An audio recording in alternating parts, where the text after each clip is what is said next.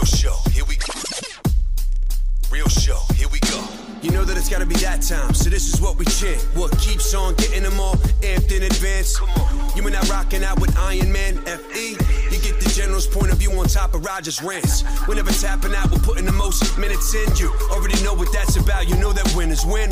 Crush whatever's on task, check the podcast. It's the champ and the tramp, let the bomb blast.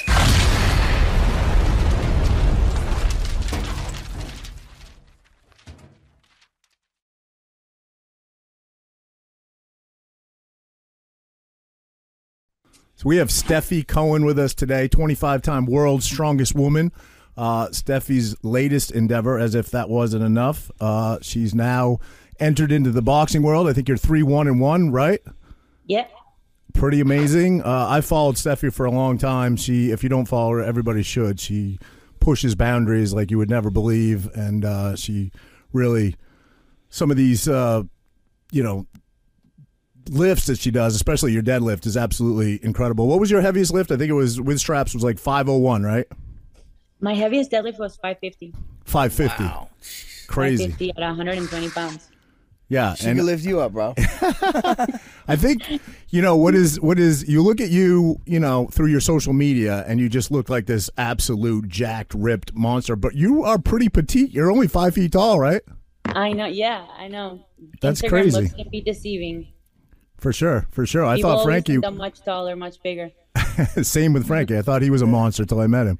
it's an attitude thing, right? That's it. That's it. You just gotta act big. I tell Roger all the time, I'm, I'm we're looking eye to eye, buddy. Everybody's the same size on the ground. That's what you say, right? Yes, yeah. So, um, Steph, what's what's? I mean, I know you're you're kind of new into the boxing world, but what what's next in that in that uh, realm for you? Do you have something else coming up in uh, in the boxing department? Yeah. Um, I have a couple of fights lined up. One of them is in June with um, UFC Fight Pass 360 Promotions. And um, then the other one's going to be Madison Square Garden towards the end of the year. Wow. Same with 360. Yeah. Huge venue. Moving, moving quick. That's amazing. Is this sort Yeah, of your your new passion, your new love, or are you still like super dedicated to powerlifting? And No, man, I, I, I haven't done powerlifting or powerlifting training specifically for the almost two years now. oh my wow, last comp- my last competition was in um, February of 2020, Okay. and yeah, I obviously I still lift weights. It's still, it's still a big part of, of my training. I, I do believe in in kind of being a hybrid athlete and the benefits of resistance training specifically for combat sports. So I still lift, but it's a very different uh, style of lifting. yeah. Now, do you find that works against you at all with boxing? Because obviously stamina comes into play. Your heart's got to pump a lot of blood to all these muscles, right? Does that? It's it's an absolute hindrance. Okay. You know, um, as much as the the mo- the movements that you perform in powerlifting, which is your squat, bench, and deadlift, obviously those movements are going to be part of uh, your traditional strength and conditioning program, uh, or any traditional strength and conditioning program, because of because powerlifting and more endurance sports, obviously they exist on opposite opposite ends of the physiological spectrum. So it, it is an absolute hindrance. Like for the last 10 years, because even before powerlifting, I used to be an Olympic weightlifter. So I've been lifting weights for 10 years competitively. And obviously, it's a completely different energy system, then not to mention just the amount of muscle that I have. Um, how how not used to breathing heavy I am, the perceived that the perceived um, sensation of fatigue also is really difficult for me to overcome. The adrenaline in the ring, as much as strength is important, there's no there it the there's no one to one relationship between strength and then punching power. That doesn't exist. When it comes to producing power, that is its own uh, adaptation. It's it's its own skill. Mm-hmm. It's I have I honed in on the skill of producing as much force as possible for one rep in three mm-hmm. very specific movements, and to say that there's going to be a, a a a transfer effect from that strength in that very specific movement to a punch, I mean, is it's naive and it's it's uneducated. I personally the the main thing that I feel that powerlifting helps me with in boxing is confidence just knowing that I can lift so much weight and that I'm, you know, strong and capable and just resilient. That that in my head is a is a vote of confidence, but I I have to undo a lot of a lot of things that I've been just training for the last ten years. That makes sense. Yeah, well well said. Um, do we expect to see a, a leaner, meaner Stefi? Maybe your your next fight, or yeah, I'm I'm planning on dropping down to 114. Oh wow, 115, 112 in the future as well. You know, I when I first started cutting down to 112. Yes. Yeah, I was saying I I used to be pretty adamant on staying around 122, 118 just for the sake of preserving some lean mass, but I I acknowledge just how not helpful that Mm-hmm. is, especially especially because just my my size as a human these girls that i'm fighting against at, at 122 they're dropping down from like 135 140 mm. sometimes. They're big. Mm. They're big they're range they're long they're they just feel heavy. Yeah. so definitely 115 or 112 in the future for me. Now, how how how much is your diet different now from from when you were you know weightlifting to, to boxing now? I feel that my diet has to consistently be much cleaner. Just the quality of the foods has to be much better because the the training for boxing is so much more rigorous. Tr- three training sessions a day for the most part, mm. with like running and sprinting and strength and conditioning and sparring and technical boxing sessions. So I feel I legit if I have a beer, I I feel it. You know, I feel like shit the next day. So I feel like my diet has to be very clean. And now, even more so, because I'm trying to drop weight. So I essentially have to move my body set point to whatever weight I've been weighing for the last 10 years to a new one. So I have to slowly decrease my calories. And I'm already a small person. So for me to lose weight, I have to be constantly consuming, I don't know, between 1400 calories and 1600 calories, which is mm. really not a lot. Especially with So- the workload. I just have to be very aware of, of everything that I eat and keep it very clean. Just from watching you on social media, you seem extremely regimented. Obviously, this is a lifestyle for you, but does Stefi Cohen ever have a cheat day? Do you ever, like, not when you're not in fight camp, do you ever go out and let your hair down and have a cocktail and maybe, maybe, uh, some, some, you know, maybe an appetizer, mozzarella stick here or there? Or, Uh, yeah, I do from time to time, but it's very rare. I feel like I've gone to a point where I've I've consistently been living this lifestyle for so long that I don't even I don't even really crave it, and I feel like shit if I do. But of course, if I'm traveling or if there's an occasion, a birthday or a wedding or something like that, of course I'll I'll I'll be in, more in the moment. But strategically speaking, I I do have one day of of higher calorie intake, specifically higher carbohydrate intake um, just for the sake of uh, refueling glycogen stores and and um, blunting uh, your hunger hormone hormones because of being of, in a in a deficit for so long. So sure. What's your what's your go to meal after a fight? Always gotta have one go to meal after a fight.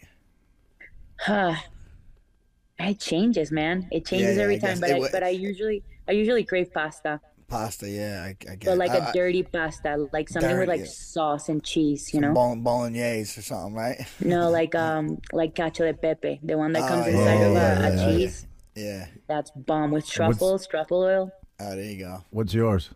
No, I usually do a cheeseburger. I'm a cheeseburger. Uh, what, Wouldn't it depend on, like, where your fight is? Now, Like, honestly, you know In what and Out Burger. No, no, you're but in- you know what it is? Honestly, it's it's whatever I'm watching fight week. I see on TV, and I'm like, oh, that's it. That's what I'm getting after Yeah, after yeah, my fight. exactly it changes it also changes based on based on um how much you had to starve yourself and for how long right? Yeah. Steph, what what has inspired like this drive in you? You have this remarkable drive and motivation. I feel like I know I read that you started kind of lifting at, at age 15. I think prior to that, you you played soccer right for the national team in, in Venezuela. Like you seem like you've always been Chasing. super, yeah, chasing this this this excellence, right? What what is there? Is there was there a pivotal moment in your life? Your parents? What what sparks this drive that you have? Because it seems to be just beyond what us normal mortals can imagine. i don't know i think there's there's definitely something to be said about being born with with grit I, I can't remember a time in my life where I haven't had a goal that seems ridiculous and impossible to other people. I remember being eight years old and putting my soccer cleats for the first time and telling telling my parents very confidently that I was going to be a professional soccer player and I sucked but I wanted it so bad but it's been like that for me specifically with sports more than anything else, more than more than my my professional career, more than my love life, more than anything else. It's just being an athlete is is something that makes me feel so fulfilled and and so accomplished and it's always been that way. I don't just don't remember ever not being that way. Yeah. Now I know we spoke recently. Um, you're you're in the middle of a move, sort of. I know Miami was your home. You're moving to LA. Does that have anything to do with training or boxing, or is there everything? It has everything, everything to do with training and boxing. Um, I'm I'm having a little bit of a, a pivoting and change in in work, so I'm selling my shares of my businesses now to my ex business partner, and so I really don't have any ties to Miami anymore. I've been there for 12 years, and I just feel like everything became pretty monotonous and repetitive, and I just needed a change. That was the first thing. And then, secondly, especially as a woman in boxing, there's really not a lot in Miami, uh, not even like sparring partners. So I visited LA a few times and was mesmerized by just how many female boxers there were that were willing to help and that were um, available, and also the coaching. Um, right now, I'm training with uh, Pedro Neme over at Churchill's Boxing, mm. and the team is super cool. Have strength and conditioning, sauna, cold plunge. You have your assistant coaches. It's I, there's nothing really like that in Miami. So, speaking of which, I think you and Frankie both have the same cold plunge, right? Polar monkeys. Polar I saw monkeys, that. Yeah, Hell I did yeah. see that. Yeah. yeah. I just got one recently. Yeah. I love that. Yeah, I work with them. That's pretty cool. Mm-hmm. I mean, obviously, yeah, with your with your background, I mean, can you speak to that? I mean, we, we kind of know it a little bit. Frankie's more well versed. Can you speak to the health benefits of it to people who may not know? Yeah, absolutely. Um, cold plunging and specifically contrast therapy, so using using hot and cold at the same time, are both modalities that have a lot of research back or behind them to prove not only benefits uh, on a biological level, on, on a cellular level, to increase uh, your mitochondria. So the little the little thingy in your body that creates more energy, that creates more ATP. It spins and creates energy. So it actually makes it more efficient at doing that, meaning that you can produce, you can work harder, longer over time, the more that you use the cold plunge. Um, obviously, psychological benefits just to callous your mind, do something hard every day, and, and just get mentally stronger.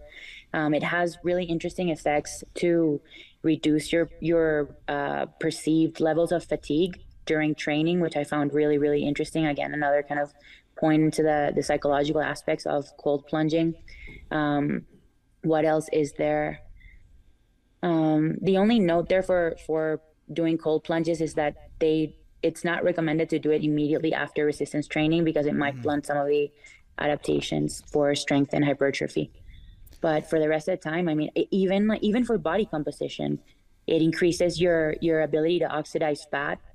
So it makes you better at using fat for fuel. So it get it helps get leaner as well, um, and it feels really nice. It especially so when you're doing the contrast therapy and you go from going into really cold water, which is a vasoconstrictor, while your blood vessels, you know, get smaller, and then you go to the the heat, which is a vasodilator, and that pumping effect helps move the metabolites from training out of the muscle and out of the circulation and into your lymphatic system for clearance.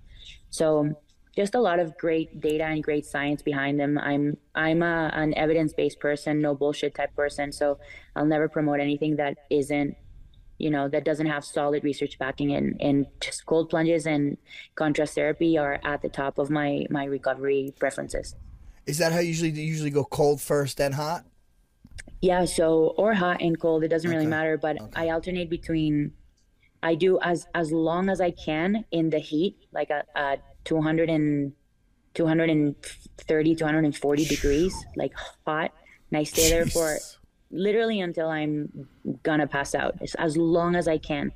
And it's interesting because it really mimics that feeling of being in the ring and like feeling like you're gonna die. You know, it oh, yeah. it it feels very very similar.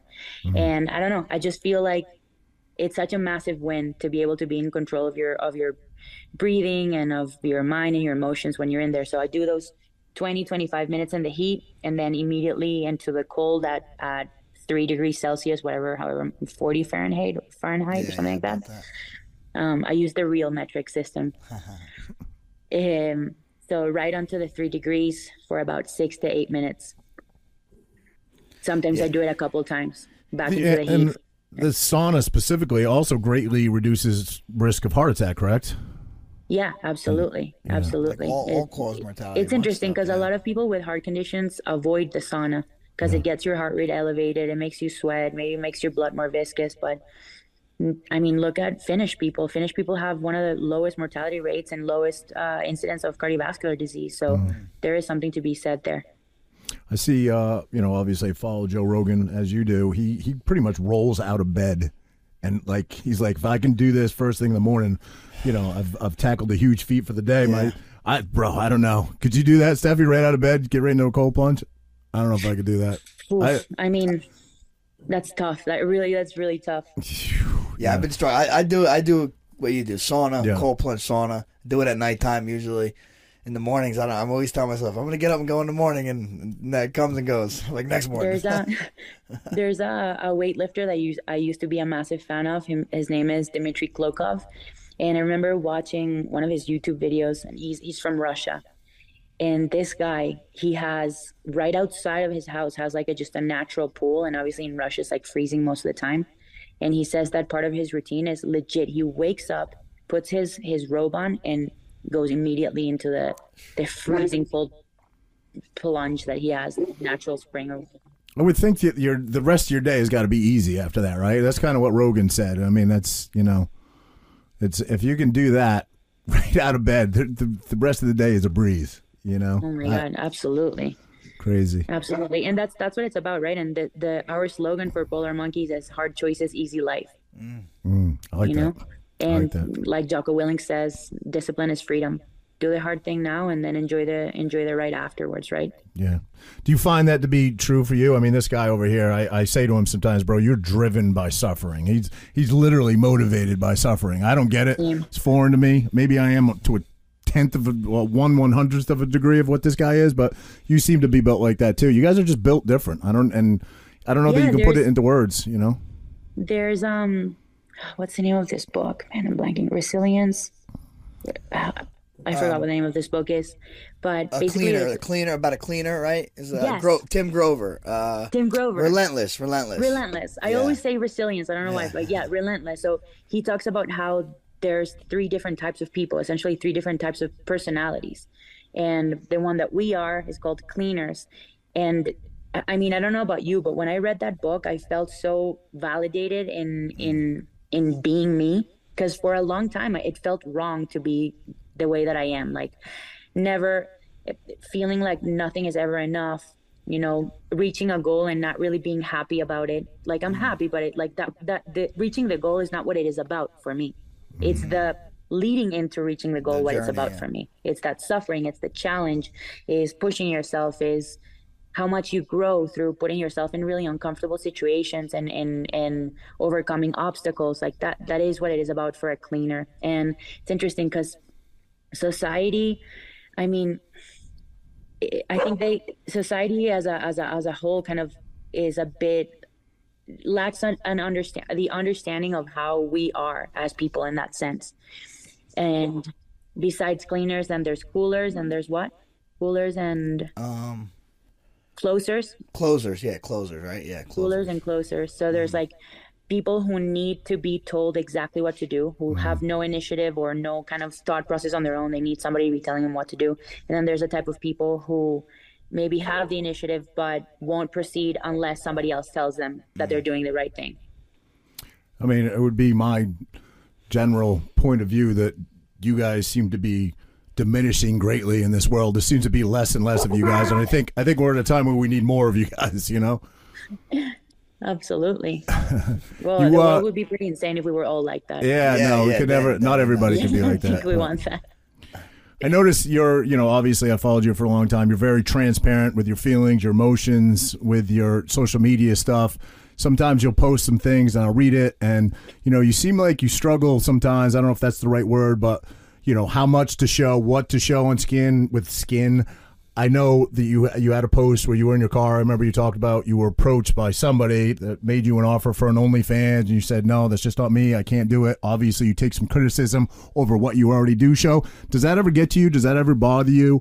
Um, you seem very open with your emotions. You talk about it a little bit sometimes, and you know, womanhood and what it means to you. And Yeah, you know what? Um, for a long time, just having having a big social media presence came with a lot of criticism, and for a while there, I was purposefully trying to avoid judgment and criticism because it, it got annoying to me. But I've I've entered a new era of Stefi Cohen where there's zero fucks given, and I just decided that I'm just gonna speak up my word, like whatever my thoughts, whatever it is that I'm thinking, whatever conversations I want to have, whatever dialogue I want to start, I'm gonna do it. And yeah, this conversation is just super relevant for where I am in my life right now and in my career and in just the state, the current st- state of the world, specifically when it comes to OnlyFans and, and building an Instagram uh, fan base. Like, you know, I opened my Instagram when I was, or in 2012, 11 or 2012. So it's, it's a while.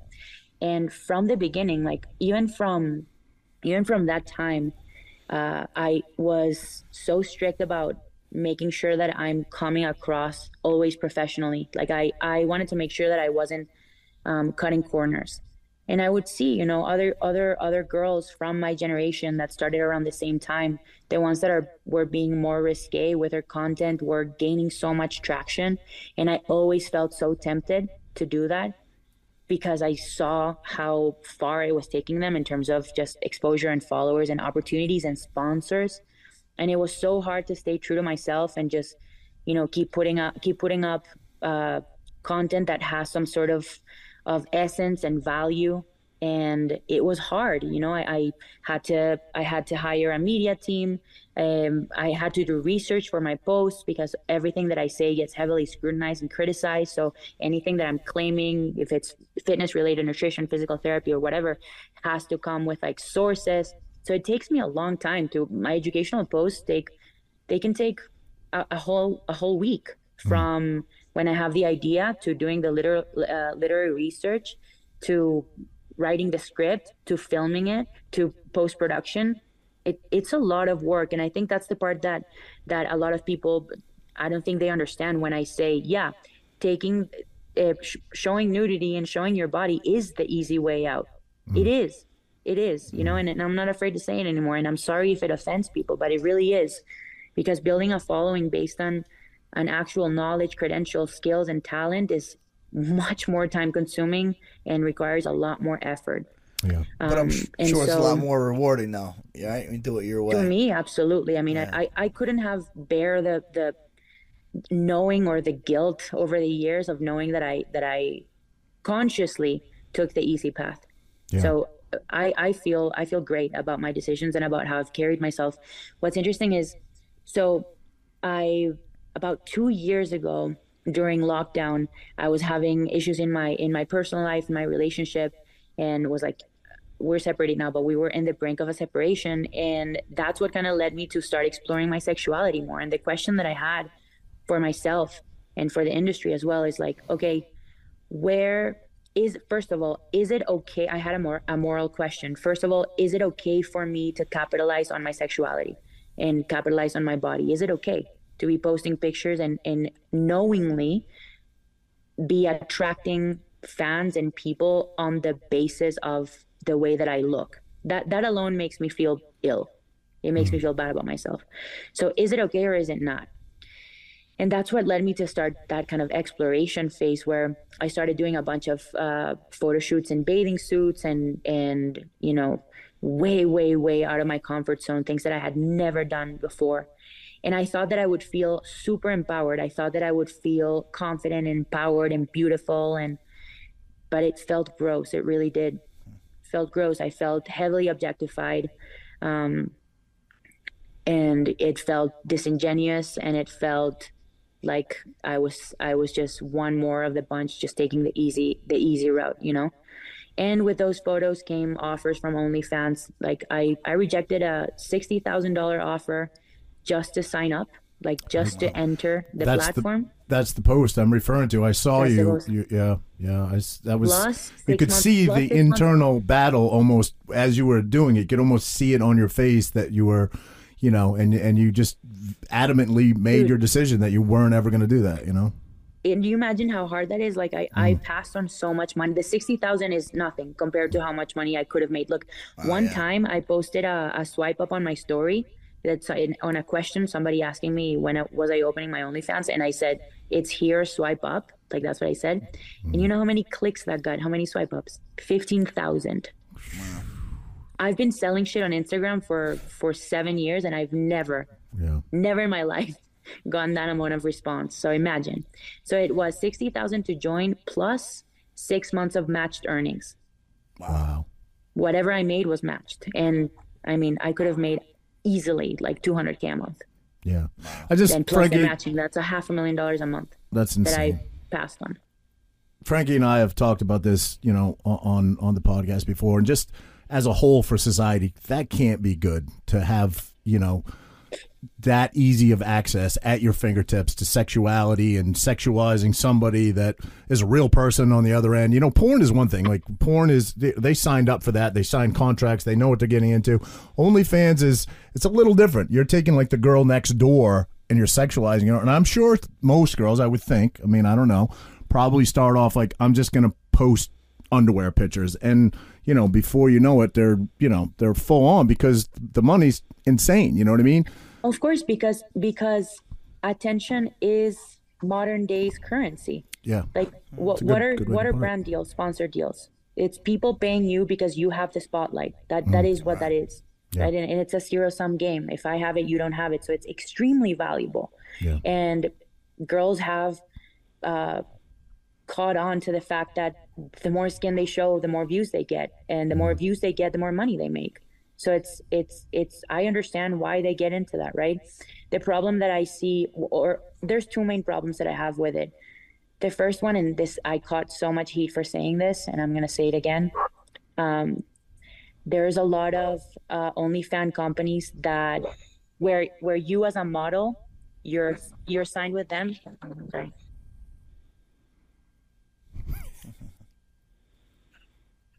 Where you as a model model are signed with an agency and then the agency takes care of the conversations with the guys so imagine that you're you're oh, you're yeah. taking advantage of this poor lonely vulnerable yeah. dude and it's just like a fat dude just answering the questions for you and it's not even you there's how many not times even a talk, how many times you talk to that fat guy, Raj?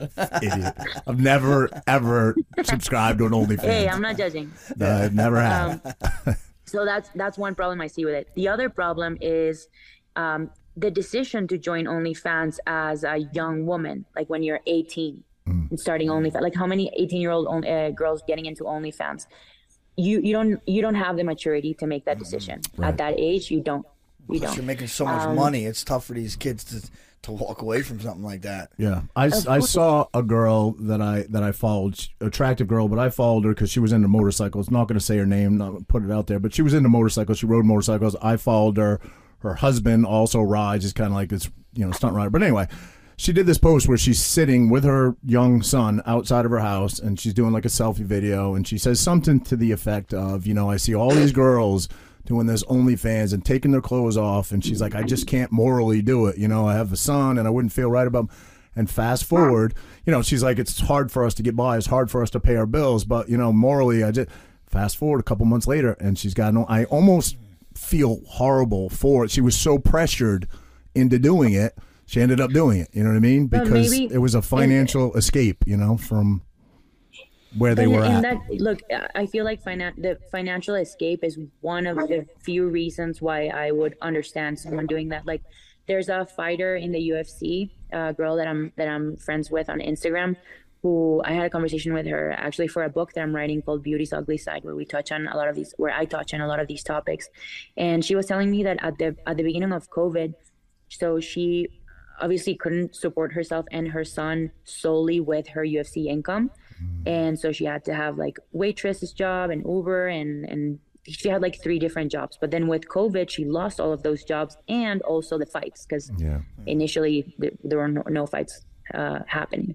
So she joined OnlyFans, and I feel like I totally understand that decision and and and the the necessity to do something like that. You have to bring food to the table. You have a kid. Mm-hmm. You know, I totally get it.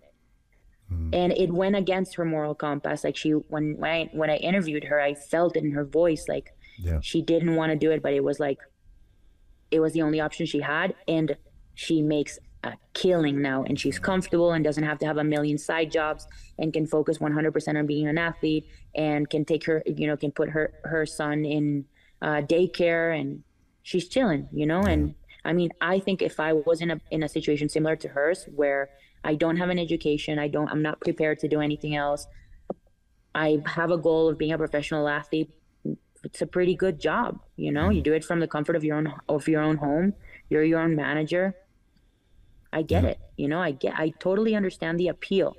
What I'm encouraging people to think about is two things. The first one is living like a virtuous human involves having a sense of justice and not justice in the legal in the legal sense but sense of justice in in in the sense of making or understanding that your actions and what you're portraying to the world has consequences and has an effect on younger generations. Like doing what's fair for the generations to come doing what's fair for people around you. And i think just think that's something we have to be mindful of and be careful of the of what we're talking about and how we're referring to to sex work and onlyfans and how much we are encouraging younger generations to do that and and for what reasons? Um, that's the first one. And i totally forgot what the second one that i wanted to point out was.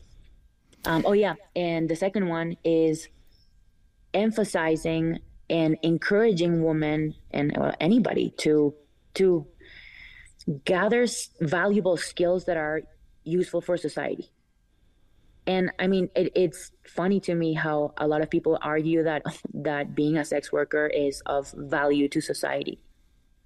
I i, I just can't see that you know? I mm-hmm. i just can't. I understand that there's there is it's capitalist economy and there's supply and demand and there are people looking for that. And so there is going to be a supply. But at the same time it's like i mean if i don't know again a conversation about morality. Do you consider that honest do you consider that value? I personally don't. Mm. At the same time i don't judge people who do it. Mm. I don't because everybody does it for a specific reason like i was saying my friend in the ufc i totally understand why she's doing that. Mm. But i it, it i don't think it should be encouraged as a first option.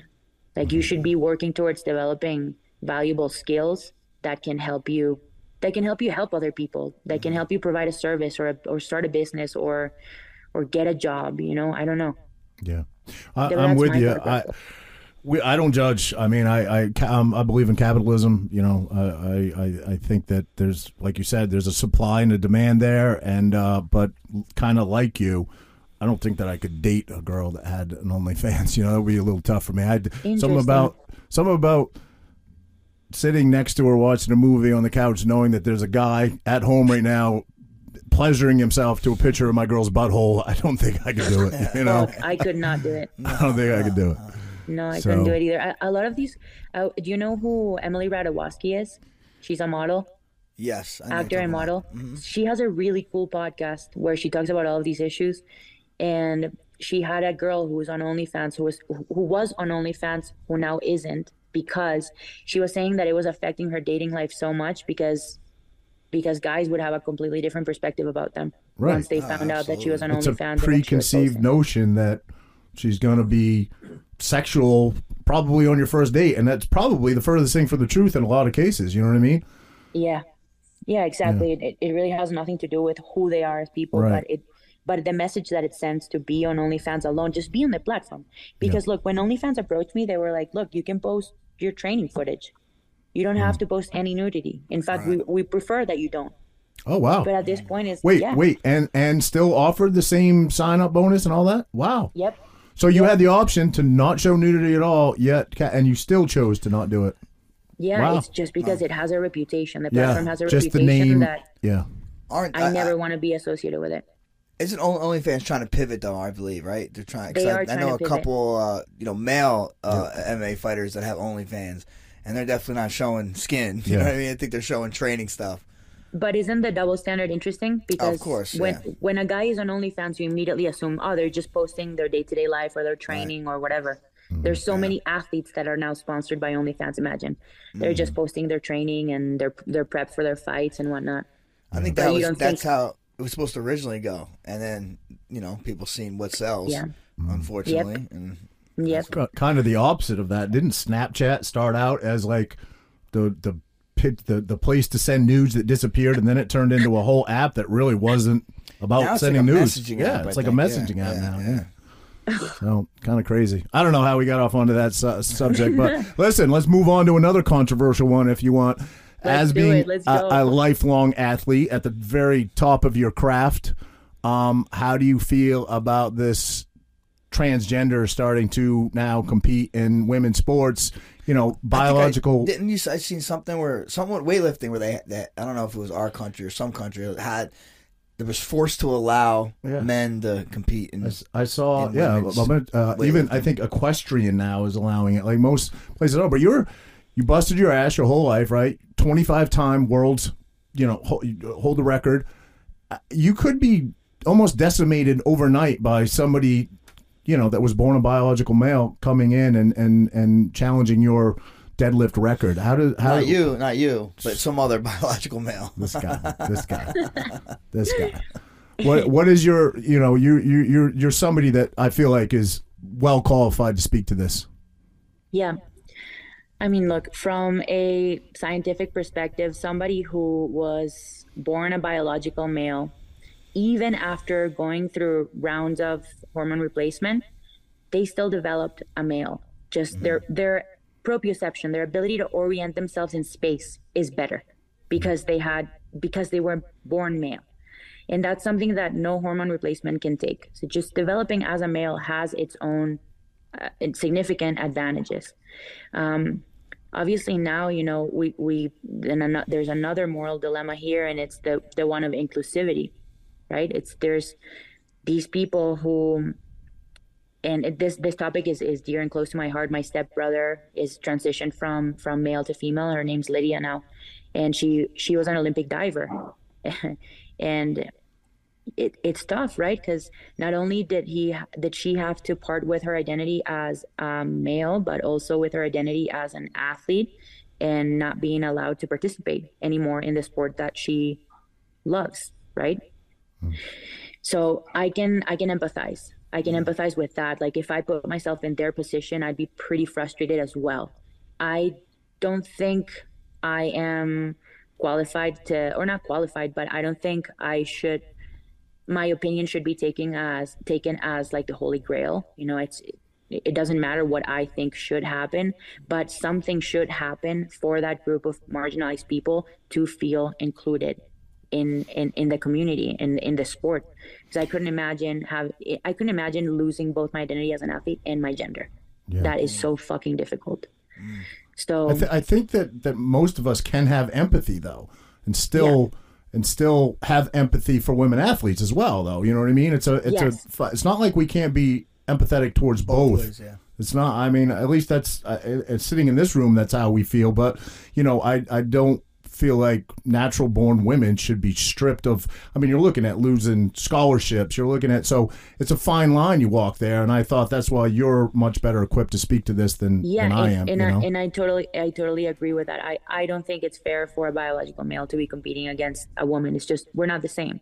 we mm-hmm. really aren't you know mm-hmm. so in, in in that regard i don't think it's fair what i don't like is how much the public criticizes the athlete or the, the transgender person instead of criticizing the institution that is making the decisions because it's not their fault. Look they're athletes. They want to compete. They want to participate. They want to be part of it all right?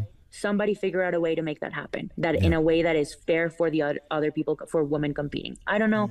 Is it opening like their own uh like their their own category? yeah. is it is it allowing them to compete but not allowing them to take records? Is it allowing them to compete but not allowing them to qualify to the olympics? I don't know what the solution there is but there needs to be justice for both sides. There needs to be justice for the transgender athlete. There needs to be justice for the woman athlete that is that is dedicated her whole, her whole life to to her, her craft as well. Yeah, I think certainly there's some viable options there that you just kind of mentioned that I hadn't heard before. So, yeah, and I do agree. Maybe that that the criticism that the athlete gets is is not totally It's not justified fair. because right.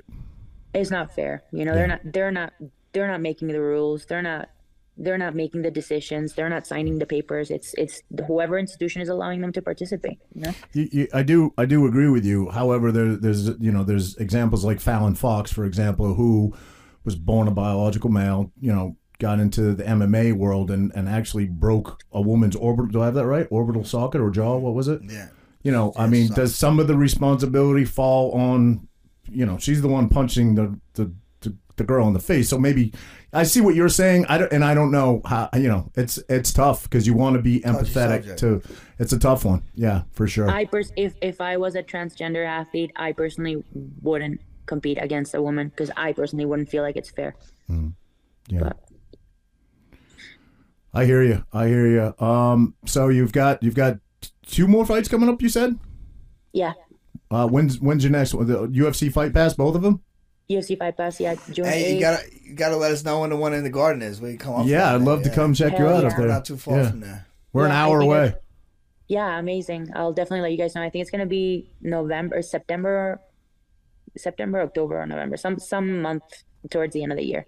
But yeah, I'll let you guys know. I saw you yelling at. It's not yelling, but I saw you telling. It sounded like your dog was making a little noise. I read that you had a you had a French bulldog that passed in 2017. I also had a French bulldog that passed in 2017. So Someone said that. No, my dog is alive, but my ex. no, I read it. I read it. You want me to show it to you? I read it. It's eh, look. I'll I'll prove it. I'll I text believe it. you. I'll text it to you. I believe you. Have you have you ever searched what the internet says your net worth is? Oh my God, I'm a millionaire. If you look it up, I'm a millionaire. you are. You are too. Actually, I read it. I have so much, Yeah. according to the internet. Frankie's is actually accurate. It says he's worth about 50 million. and That's spot on. Yeah, so. right. This. That's funny, man. Well, uh, Steph, if anybody wants to follow you, check you out, um, I, I know, I, I- think you, you said uh, early on you're, you're parting with your, your partner, right? You used to have a website where you could sign up and you could do like online coaching and stuff, but you're no longer For affiliated now, with that. I am. Okay. It's Oh, you not are? official Okay. yet. It's not official right. yet, but So- I, I am so- moving in a different direction. If people want to follow you on Instagram, check you out, sign up to your uh, to your website, whatever, tell people where they can find you. Yep, you guys can find me at Stefi Cohen on basically all platforms. Okay, Steph, you going? Awesome, pleasure, Steph, having you on. I'm, I'm yeah, glad. definitely. I'm uh, glad it definitely worked a out. Fan. Good luck in, in your boxing career. That's uh, that's awesome. You uh, conquered one endeavor or one you know sport, and now you're going for another one. So that's awesome. Very very inspiring. Much Hell love, yeah. Steph. Thank Much you. love. Thank you, and Yeah. thank you, thank you guys for the support and for the patience. Absolutely, absolutely. Thank you. Take care. Bye, guys. Bye, bye, Steph.